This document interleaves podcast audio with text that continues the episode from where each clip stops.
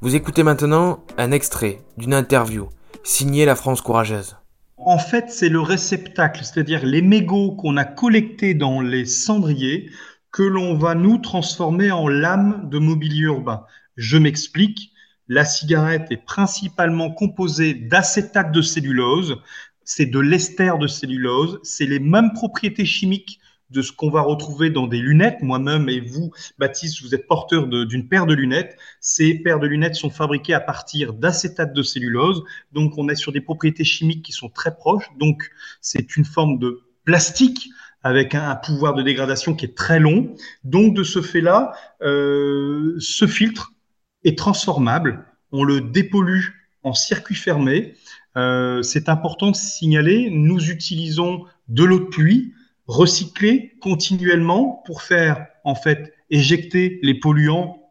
Alors on appelle ça les polluants hydrophiles, c'est-à-dire les polluants qui au contact de l'eau se diluent.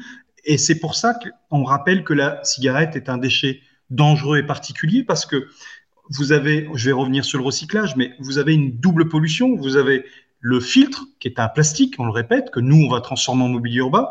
Et ensuite, vous avez des polluants, tels que la nicotine, qui est un écotoxique, hein, HP14. Euh, et cet écotoxique, en grosse quantité, a un impact sur la faune et la flore.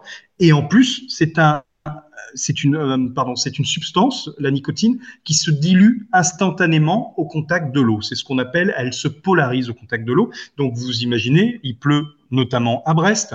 Lorsque vous jetez un mégot par terre, en quelques secondes, s'il pleut dessus, la nicotine va se diluer et va rejoindre le flux continu des eaux pluviales.